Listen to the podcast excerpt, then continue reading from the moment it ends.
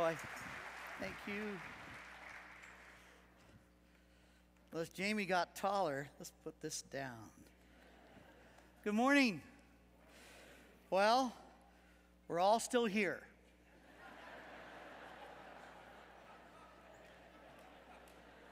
Apparently, Harold Camping failed to read the words of Jesus in Matthew 24, where Jesus made very clear that when he comes, the timing of his coming, not even the angels know, nor does any human being know. Matter of fact, the Son himself doesn't even know. It's a gift that the Father will give to the Son when he gives the Son the kingdom.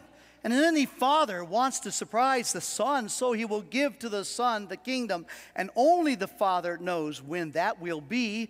Apparently, Harold Camping forgot what Jesus said a second time in Acts 1:7. When Jesus said to the response, the question of the disciples, "Lord, is this the end of the world? Is this going to be the kingdom? Is this what is going to happen?" And remember, Jesus said, "No man knows the times or the epochs, for only the Father himself holds that." And so, here we are.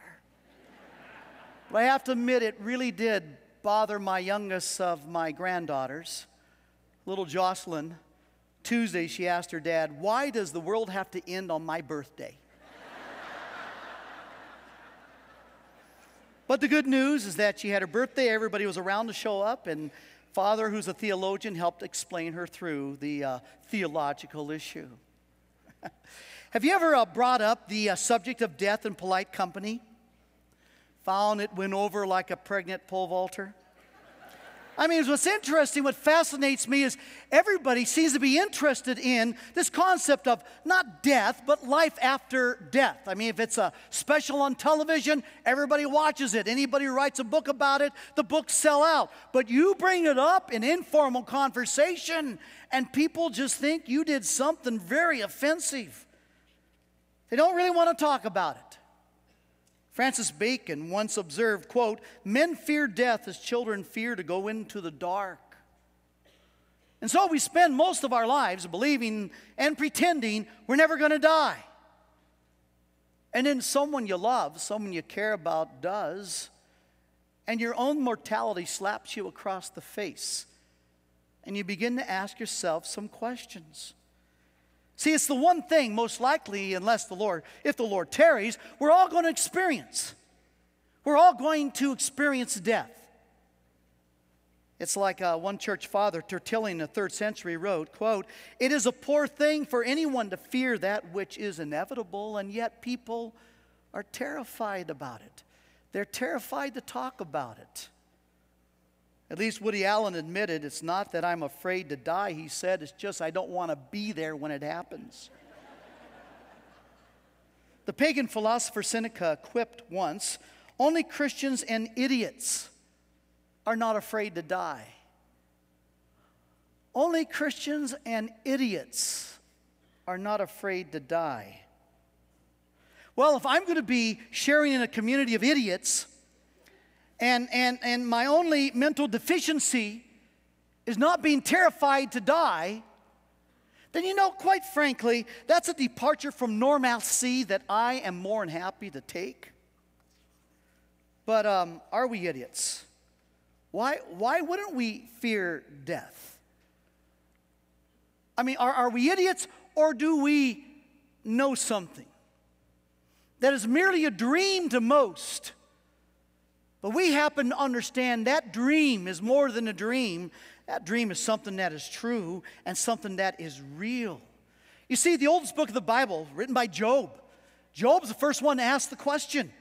He says in Job 14, "If a man dies, shall he live again?" There's the question. If I die, is there something after death? If a man dies, if a woman dies, will they live again? Job answers the question in the same book. In Job chapter 19, he says this in verse 24. He says that with an iron stylus and lead, they would be engraved in stone forever. He says, what I'm about to say, I hope everybody, whoever lives, gets to read this. He says, "And as for me, I know that my Redeemer lives, and in the last day he will take his stand on the earth." That's great for the Lord. We celebrated Easter. Jesus is alive and well. Yeah, but what about me? Next verse. Even after my skin is destroyed, yet from my flesh I shall see God. From my flesh I will see God. Think this through with me.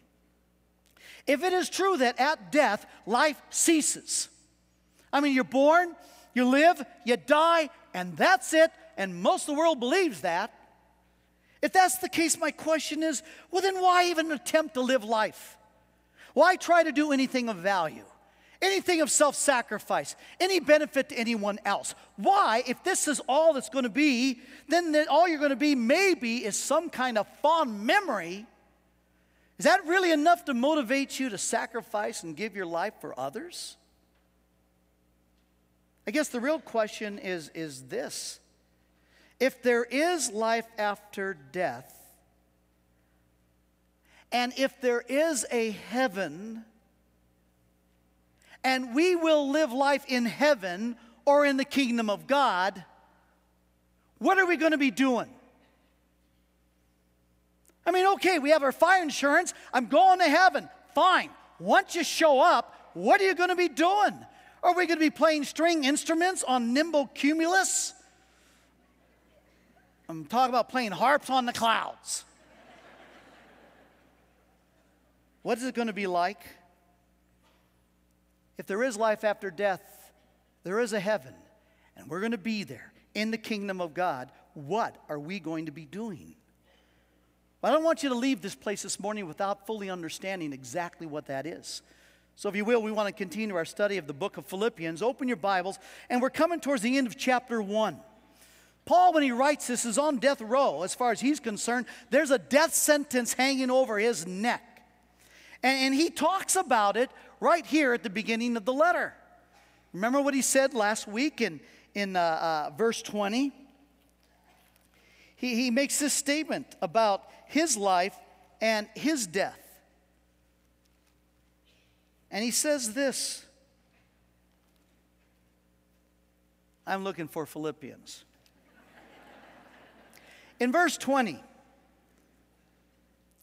Paul says, according to my earnest expectation and hope that I should not be put to shame in anything, and that he says that with all boldness may Christ Jesus even now, so as always be re-exalted in my body, whether in life or in death. It's like Paul stops for a moment and reflects on the situation and reflects on, I want Christ exalted in my life, whether I'm alive or whether I'm dead. And then he reflects about his own death. And that's what this next paragraph is all about. He's reflecting on what he just said. And he says, you know, it's a win-win. Look at the confidence in verse 21. Paul says, for to me to live is Christ, and to die, well, that's gain. Now, I don't know about you, but that sounds a little bit suicidal to me. I mean, is Paul a little depressed here? I mean, coming to the end of his ministry, doesn't know what's going to happen, and there he is under house arrest or in prison and reflecting on his death, and he just kind of says, you know, I just want to escape out of here. Is this really suicidal? Well, but it doesn't sound like it, because he says with boldness, for me, to live is Christ. Now, notice what he says here. He says, to me, I'm convinced, this is my belief, that to me, to live is Christ, but to die is gain. Now, what does he mean, to live as Christ? That's one of those phrases you can go ahead and put in your refrigerator. If you're a little radical, you can have a little tattoo on your foot with this one, you know, to live as Christ. What are we talking about? You know, we speak Christianese. It's a language most people don't understand. If you don't believe it, ask your non-Christian friends. They'll tell you you speak some weird language called Christianese, but you need to tell them, we don't even understand half of it. So when we say to live is Christ, yeah, what are we talking about? And what Paul is talking about, he says, I have one ambition, the driving force in my life, the center, the background of all my choices, one question, Will it please Christ? That's what it means. For me to live is Christ. Everybody else, get in line. Because everybody has expectations. Everybody wants you to please them. They've got all kinds of ideas on what you can do to make them happy. And Paul just says, my life is simplified. I am all about pleasing Christ first. And in my pleasing Christ, if that pleases anyone else, that's great. If it doesn't, I am so sorry. But my life is Christ. And that is to please, before I make a decision, before I go somewhere, before I purchase something, anything I do, I want to ask or answer one question: will this please Christ first? And he says, and to die, well, that's gain. Gain. This word gain means to have an advantage over someone else. See, the believer, death actually has an advantage to them. That is not so to an unbeliever. To an unbeliever, death has no advantage. But the one who follows Jesus Christ, he says, death has an advantage, a gain. I was with some folks talking about the new technologies on extending life. Boy, what about, 5, 7 years? They say this nanotechnology should be employed. That's where you have these little tiny machines. I read one article that's great. Little machine they put in your blood system, and they're going to eat up little fat cells. Won't that be great? But they'll have these other machines doing other things. They'll have little lasers, and they'll fix parts of your body from inside. Nanotechnology will extend life to 120, 150 years, they say. Cloning replacements parts. Now, they're not talking about, the controversy on cloning isn't about we're going to clone people. No, no, no. They're talking about cloning parts, cloning new hearts and lungs and livers and kidneys. So you'll be able to get new parts. That will extend life. Cryonics. Well, if you're sick and we can't figure out how to fix you now, we'll put you in a deep freeze, and when we figure it out, we'll defrost you. I'm not joking. This is science. They're talking about genetic modification. And again, through genetics, a wonderful thing to be able to modify things, extend life. The only trouble is that the more I read, the more I debate, the more I discuss this thing, no one's talking about extending youth. No one's talking about extending the teenage years, which were the fun ones. They're all talking about extending what? The old age, which is not that much fun anyway. So I personally not really into this. Now, what Paul goes on to say is in verse 22 and 23. Paul says, but if I am to live on in the flesh, well, this will mean fruitful labor for me, and I don't know which to choose. But I am hard pressed, hemmed in from both sides, both directions, having the desire to depart and be with Christ. For that is very much better. That's the advantage. Now, Paul says that he's hard-pressed, literally hemmed in on both sides. To depart and be with Christ is far better. This word depart is used of soldiers. Soldiers basically breaking camp to move to another assignment. This word depart is used for ships when they are loosed from their mooring to set sail to go somewhere else. Do you understand what he's saying? To depart and be with Christ. 2 Corinthians chapter 5, the first 7 verses, Paul says, this body we live, it's a tent. And when this tent is taken down, we don't cease to exist, but he says, we will have a home. And that's what he says in chapter 5, 2 Corinthians 5, 7 and 8. We walk by faith, not by sight. Don't you know, absent from the body, present with the Lord.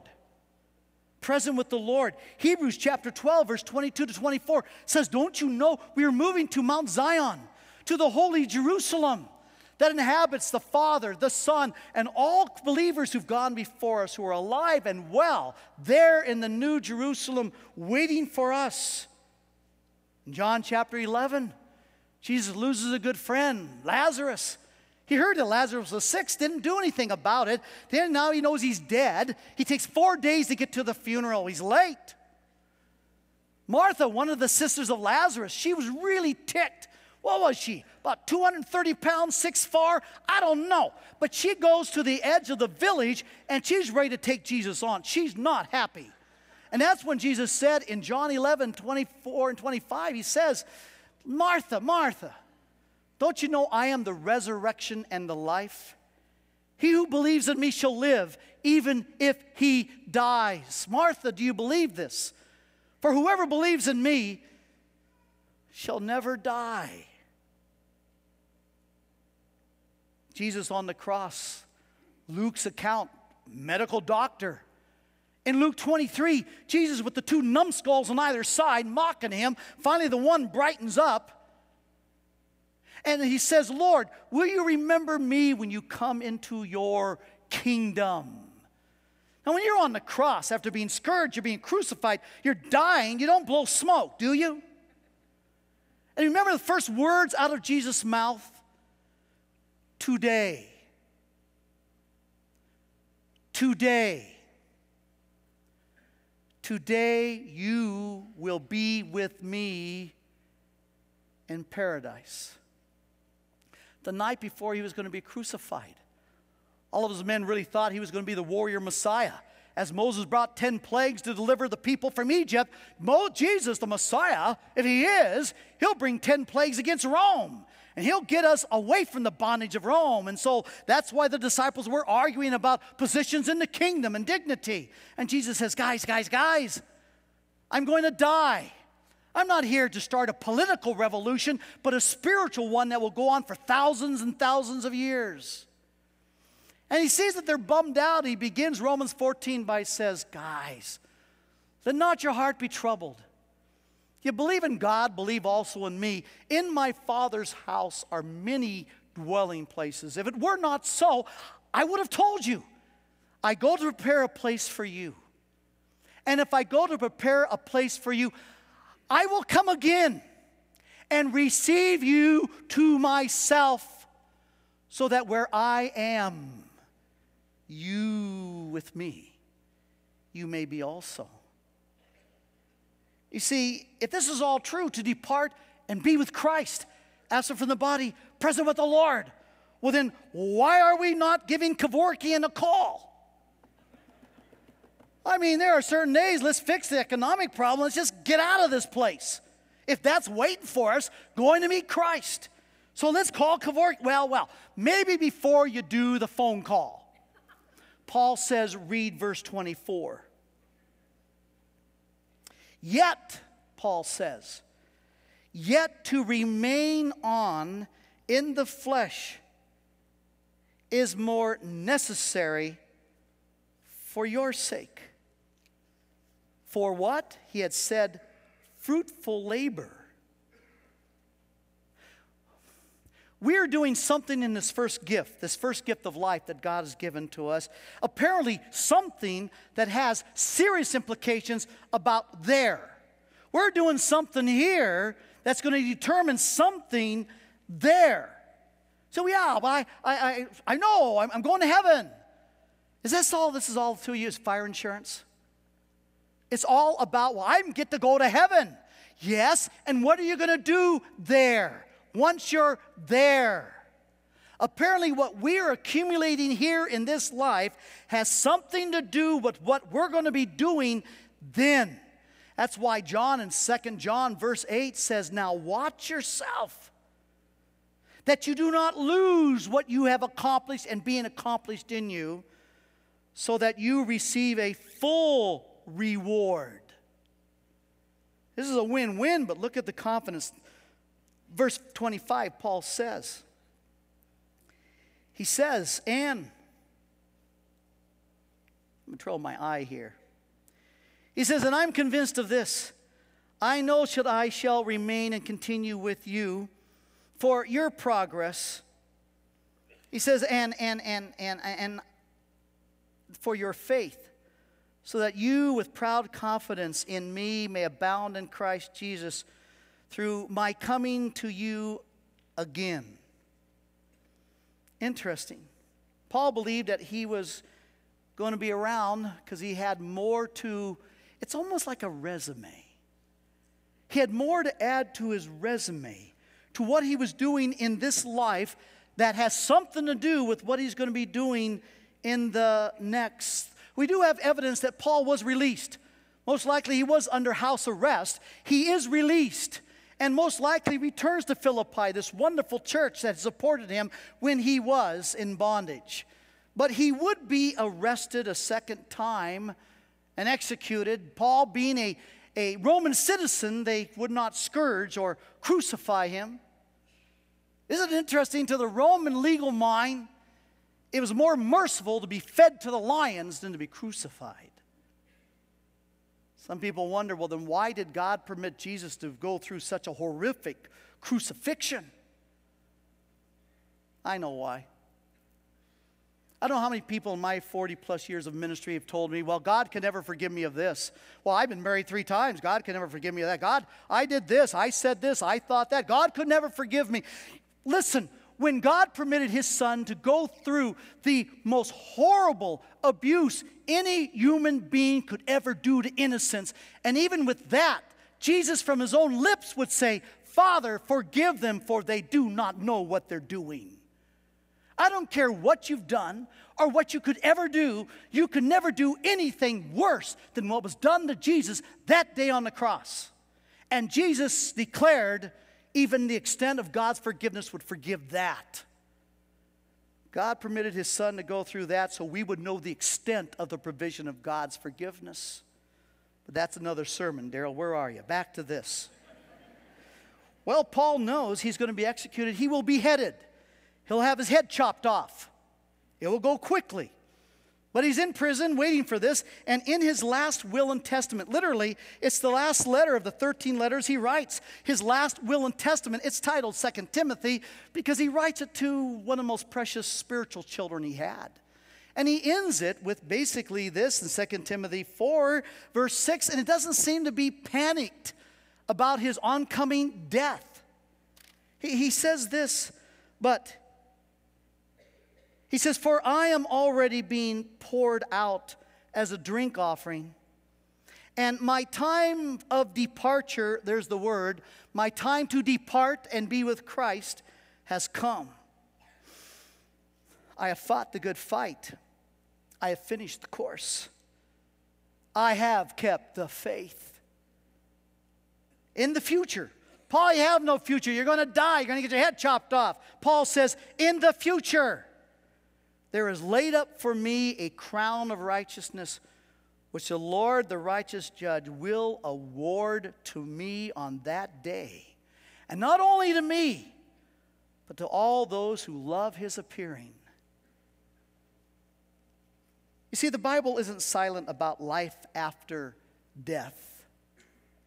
Matter of fact, probably the wisest man who ever lived. And you know who I'm talking about, Solomon. Solomon ends his, you know, Solomon kept a diary. At the end of his life, he wrote a journal of all the things he learned. And he ends, here's the wisest man who ever lived. He ends his journal describing the moment of death. In his Ecclesiastes, and by the way, we call it Ecclesiastes so nobody would ever read his journal. Especially the way it begins, vanity, vanity, all is vanity. Myrtle, let's read another book. But this is his journal.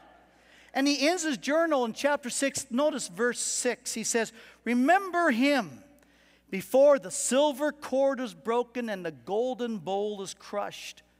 The pitcher by the well is shattered and the wheel of the cistern is crushed. He's describing poetically that last breath you take on this planet. Back in the desert days, they would draw water by tying a rope to a pitcher, put it down to the well, pull it well up with the cistern wheel, and then bring life-giving water. The picture here, that last moment where the rope is broken, the vessel is crushed, the wheel doesn't work, and you try to pull up the last breath.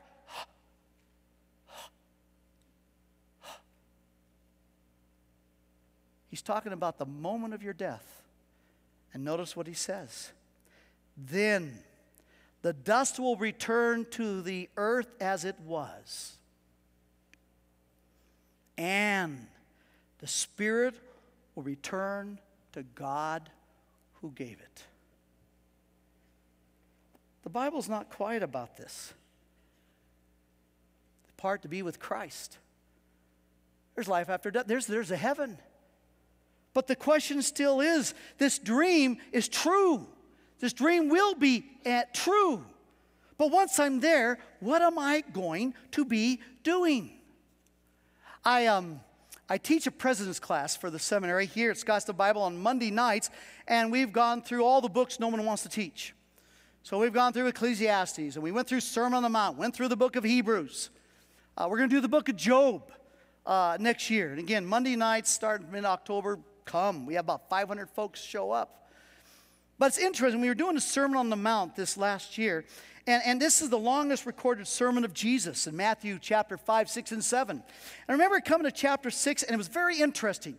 Jesus is talking about the three basic expressions of worship by the Jews in these days, the giving money to the poor, praying, fasting. But at the end of each one, he says something fascinating. So he says, now, when you give to the poor, don't let everybody know about it. Give it in secret. For your Father in heaven who sees it will repay you. And when he talks in verse 6, and when you pray, don't pray so everybody knows you're praying. But he says, pray in secret, for if you do so, your Father sees you, and it says, and your Father in heaven will repay you. And then in verse 18, when he talks about when you fast, don't show everybody else you're fasting, and you do it in secret, he says, and your Father in heaven will repay you. What is this? He will repay you. Pay you what? I want you to turn to Luke chapter 6 because you're looking at me funny. Then do it yourself. Look at Luke chapter 6. I want you to tell me, what does verse 35 through 38, what do these verses mean? These are the words of Jesus. They're in red. Here they are. Look at verse 35. Jesus says, but love your enemies. Oh, great. What a great way to start. What a downer. Well, let's read on. But love your enemies. Do good and lend. In other words, live out your Christian life. And indeed, love, even the people hard to love. And do deeds of goodness and lend. Be generous. Share with others. He says, expecting nothing in return. He says, and your reward will be great. What reward? Verse 38, he says, now give, and it will be given to you, of good measure, pressed down, shaken together, flowing over into your lap. For whatever measure you deal out to others, it will be measured to you. What's he talking about? Apparently, Paul didn't hesitate about this at all. Matter of fact, Paul put it this way in his first letter to Timothy. In 1 Timothy chapter 6, Paul gives instructions to young pastors. And he says this in 1 Timothy chapter 6. He says now in verse 17, instruct those who are rich in this present world not to be conceited or to put their hope in the transference of money. He says, but God gives you all things to enjoy. Watch this. Instruct them, okay, here I go. Instruct them to do good, to be rich in good works, to be generous, ready to share, storing up for yourself the treasure. The treasure of a good foundation for the future, so that you may take hold of that which is life indeed. What treasure? Can't be money, because if they paved the streets with gold, who needs money?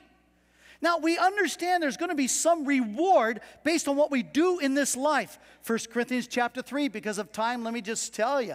1 Corinthians 3, Paul says, don't you know when you build upon the foundation, which is what Jesus Christ did for you, your salvation, you're a child of God, you're a son and a daughter. Now, get to work. Remember Ephesians 2, for by grace you've been saved through faith, not of works, lest anyone should boast.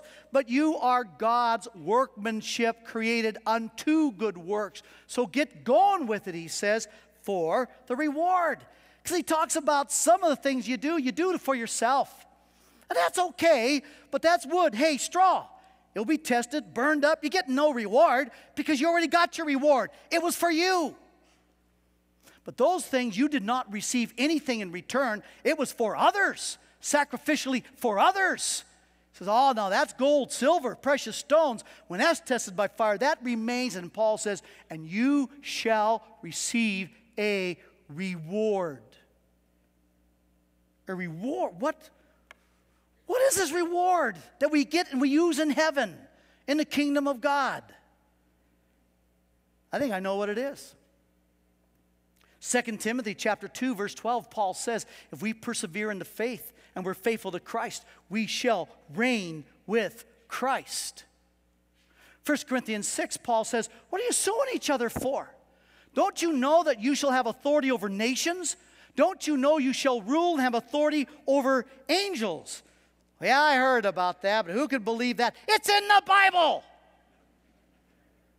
Revelation chapter 2, verse 25, 26, Jesus says, whoever overcomes with me shall rule the nations with me. Revelation 3, 21, for you shall sit on my throne as I sit on my Father's throne. Revelation 5, 10, and God put together a generation of priests who shall reign with Christ forever. Revelation 20, verse 4, you shall reign with Christ for 1,000 years. Verse 6, you shall reign with Christ.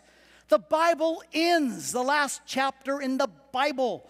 Revelation 22, Jesus says, behold, I come, and my reward is with me. The reward is our vocation. What assignment, what responsibility that we will have in heaven. And what's remarkable, with the vocation will come the capacity to carry it out. There will be different vocations, thus there will be different capacities to do so. You see, I'm the son of a butcher, and it bugs me that most of you are smarter than I am. I just work harder. And it bothered me that my parents didn't hold me back 2 years so I could be the same size as the other football players. Instead of having to play tennis before it was masculine. It's not fair. There's already different capacities that produce different vocations for different people. If it's true in this world, why would you not think it's going to be true in the next? But that one's not going to be based on DNA and biology. That one's going to be based on my resume, on my faithfulness now. See, the story Jesus shares in John 19, fascinating. He calls 10 servants together, gives each one of them 10 minas. A mina is about 100 days' wage. So he gives each of the 10 100 days' wage. Now go out and he says, do business. One comes back and says, I took the 10 minas and I produced 10 more.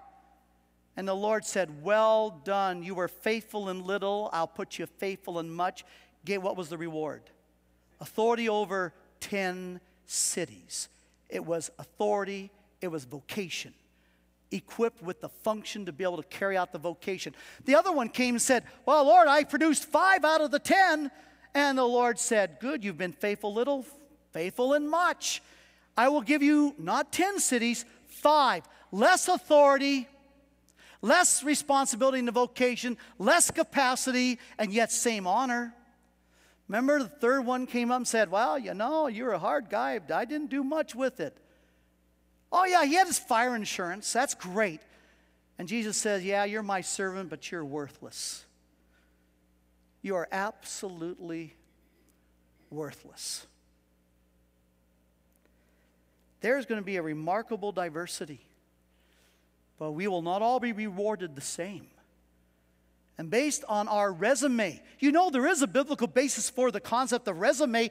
It's right here in Luke 19, faithful in little, faithful in much. God is evaluating the character of our faith by our faithfulness in this life on what He can entrust to us in the kingdom, in heaven, what positions, what vocations.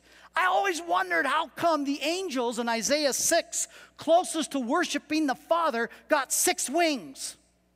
When other angels had 4, others had 2, others have none. Could it be, Bible's over here, could it be Two to cover their eyes, two to fly, two to cover their feet. Greater vocation, greater capacity to carry out the vocation. That's the treasure. That's the treasure. And he's evaluating our character now. Same thing, 2 Corinthians 9:8. The promise of God there, Paul says, that God will give all sufficiency in everything. He will give you an abundance for the purpose of every good work you do. If he does it in this life, mark it, he'll do it in the next. We will not all have the same capacity, and we will not all have the same vocation, and it will all depend on what did we do here? What kingdom business did we invest in? Our life, our money, our talents, our abilities. Do we fear death? No, not at all. Well, are we ready to leave the earth? No, no, no, not at all. Psalm 139 says, the days ordained for me were already established. I'm not going to die one day soon, but God has given a certain amount from your birth to your death. Well, I'm leaving all my money to my kids. Excuse me, from your birth to your death. It's not what you leave to your kids. It's not what you do for your kids. It's what you do for the kingdom. And you have that window to demonstrate your character of your faithfulness to him that will determine your vocation and your capacity forever.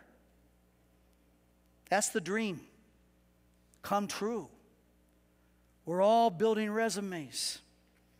It reminds me of a Sunday school teacher teaching about 10 little boys. He said, how many want to go to heaven? All the boys, yeah, I'll go to heaven. How many want to go to heaven? I want to go to heaven. You know, we tried to hype up the kids third time. How many want to go to heaven? I want to go to heaven. Well, all three except for one little kid sitting right there. He didn't raise his hand, didn't say a word. Made the teacher really concerned. Said, son, don't you want to go to heaven? Said, sure I want to go to heaven. Well, now why didn't you say so and raise your hand? Says, oh, I thought you're getting together a busload for today. You know, the point being is this. What we do now, it's sacred. And what it is, whatever vocation, it's sacred. For me to live as Christ, please Christ first. Life, death, advantage, gain. Yeah, the good news is, yeah, we're still here because we still have time to complete our resumes. Heavenly Father, I would pray that we would let this message of truth, this dream coming true, anchor into our souls. And Lord, that we might remember this is our value system. This is what drives us. This is who we are as your sons and daughters in Christ. Father, we want you to be pleased. And Father, we're going for the reward because it's a way of trusting and loving you. As we come to the end of the service, we're going to take an offering now. Relax. It's not for Phoenix Seminary. I have pure motives here. Although after the service, I will be over by our table begging over there. What I'm really interested in, those of you who would be interested in taking classes, I'm really here to hook students. That's what I really want. And after the service, I'll be there. This offering is the elders' benevolence offering. This is the elders' offering, and this has been totally designated, this offering, to go to scholarships for our student camps, for the children's camps. And I'll tell you, if you heard anything this morning, whatever you give in this offering, this is going to change and touch the life of a child. 1966, I am 16 years old. I go to a camp. I come to Christ. And my life has belonged to him ever since. You don't know. You can count the number of seeds in an apple. But you can't count the number of apples in those seeds. And every time you invest in people's lives, you're seeding it. God only knows how he's going to use this.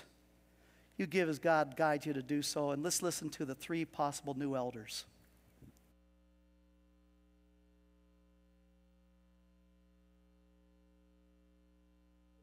Well, let me start by saying what an honor and privilege it is to accept the nomination of coming back on the elder board here at Scottsdale Bible Church.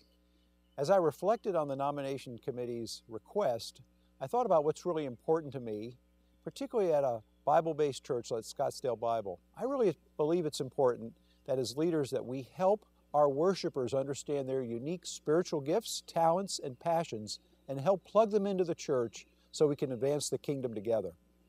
Over 30 years, I've come to understand that my spiritual gifts and talents are in the area of leadership, administration, and strategic thinking. And so I believe I can help Jamie and the rest of the leadership team help move our church forward as we advance the kingdom in the community and around the world. Thank you for this offer. The reason I accepted the nomination to be an elder at Scottsdale Bible was I've been doing a lot of thinking, a lot of praying, and some of it goes back to a couple of years ago when there was an opportunity to vote for elders in the church. My wife kind of nudged me and said, hey, I think you'd be great at that. And then in addition to that, a couple of guys in our small group suggested that I'd be a real good fit for that. At that point in time, my response was, if that's something that God wants for me in this lifetime, then He'll make that opportunity available. And now that the opportunity has actually come, I've been praying about it, I'm excited about it, but I'm also a little scared about it. One of the reasons is because when you sit back and think about what the Bible says an elder needs to be, and also the description of an elder, that's actually kind of daunting. But as I look back in my life, I just see what God has done, and when I've put my focus on Him and recognize who He is and how big He is, and then recognize who I am and how small I am, I can see the things that God is doing in my life. And I think one of the things He wants me to do is not only be a servant leader in our home, not only starting that with my wife and then with our daughters, but He wants me to be a servant leader in our community. And I also think that He wants me now to be a servant leader within our church. So I'm excited to serve. I think that this is quite an honor, and I'm just excited about what God is going to do. Well, I don't think anyone really wants to be an elder. It's a question of whether you're willing to serve and whether you'll be submissive to God's call to be an elder. This will be my second time on the elder board, and the first one was quite frankly one of the highlights of my life, and it was because I had the opportunity to see on a very frequent basis why God had put me there. And it's just a wonderful thing when you can look at a situation and go, oh, well, that's why God has me here, and you can really feel like you're part of His will. And so when Corey called and asked if I'd be willing to serve again, for me it was an easy decision. That decision was made 41 years ago when I became a Christian. It's just part of the deal. When you're in God's church, you serve in God's church, and it really doesn't matter what the job is. It's just what God calls you to do, and that's what you need to be, open to and listen to, and just be constantly looking for His will in your life, and that's where you're going to serve most effectively. It's like when Isaiah was being talked to by God, and God said, who will I send and who will go for us? Isaiah looked around and realized God was talking to him, and when God's talking to you, it's important that you answer. So let me encourage you, if you are a member of Scottsdale Bible Church over the age of 18, be sure to vote. If you're not a member, repent, become a member. Here or some local church, identify with a local fellowship that's being your church home. But if you are a member, then I encourage you to vote as you leave, to affirm as God leads you these three men. The bookstore has the name Walk Worthy. Comes from the benediction that I would give for the 25 years that I was here as senior pastor. And that really comes from what Paul said in the book of Ephesians and Colossians. Walk worthy of the high calling to which God has called you to. God bless you. Have a wonderful week. We're still here.